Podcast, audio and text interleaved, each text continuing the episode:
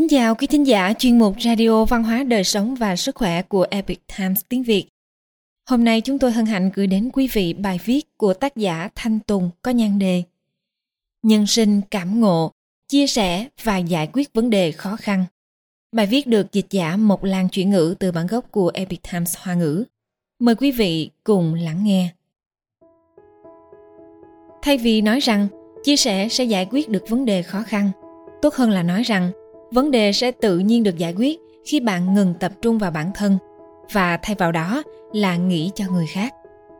Khi chuyện trò cùng bạn bè, tôi bàn đến vấn đề ăn uống của trẻ con hiện nay. Đời sống vật chất dư dả, khiến bọn trẻ ăn uống kén chọn. Nhiều khi chúng không thích những món dinh dưỡng, mà là nghiện những món quà vặt không hề bổ dưỡng.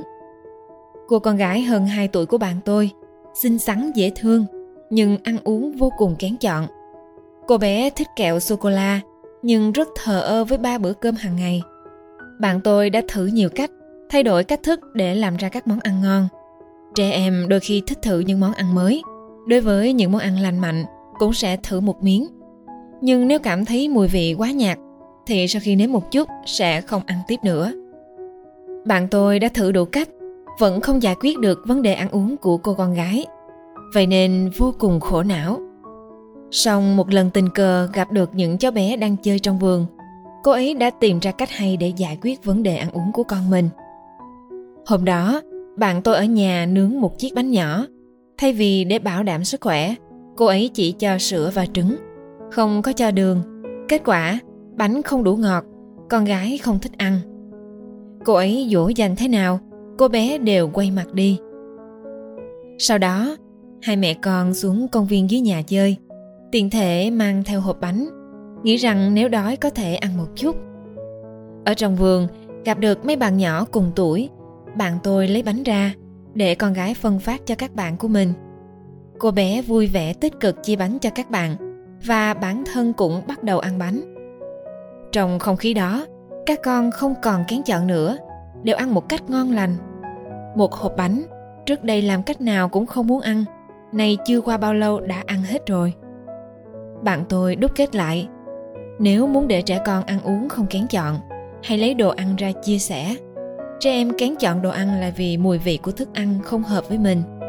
Nhưng khi chia sẻ với bạn bè, niềm vui được chia sẻ đã trở thành điều quan trọng nhất lúc đó. Hương vị của món ăn chỉ còn là thứ yếu.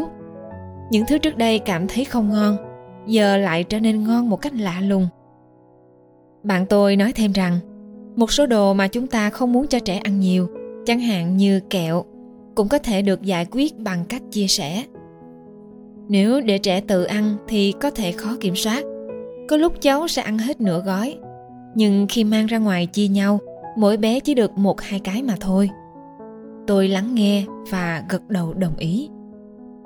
Quả thật, việc chia sẻ thực sự kỳ diệu. Chia sẻ có thể biến chiếc bánh không đường thành ngọt ngào khiến một điều tưởng như bình thường trở thành niềm vui. Chia sẻ cũng có thể là phân phát kẹo, cho phép trẻ con thưởng thức đồ ăn, đồng thời giảm nguy cơ gây hại cho cơ thể. Tất cả những điều này, chỉ cần chúng ta bước ra khỏi thế giới của chính mình và quan tâm đến người khác. Vì vậy, thay vì nói rằng, chia sẻ đã giải quyết được vấn đề khó khăn, tốt hơn nên nói rằng, khi chúng ta không còn chỉ chú trọng đến bản thân mà nghĩ đến người khác vấn đề sẽ tự nhiên được giải quyết. Quý thính giả thân mến, chuyên mục radio văn hóa đời sống và sức khỏe của epic times tiếng việt đến đây là hết. Để đọc các bài viết khác của chúng tôi, quý vị có thể truy cập vào trang web epictimesviet com. Cảm ơn quý vị đã lắng nghe, quan tâm và ghi danh theo dõi kênh.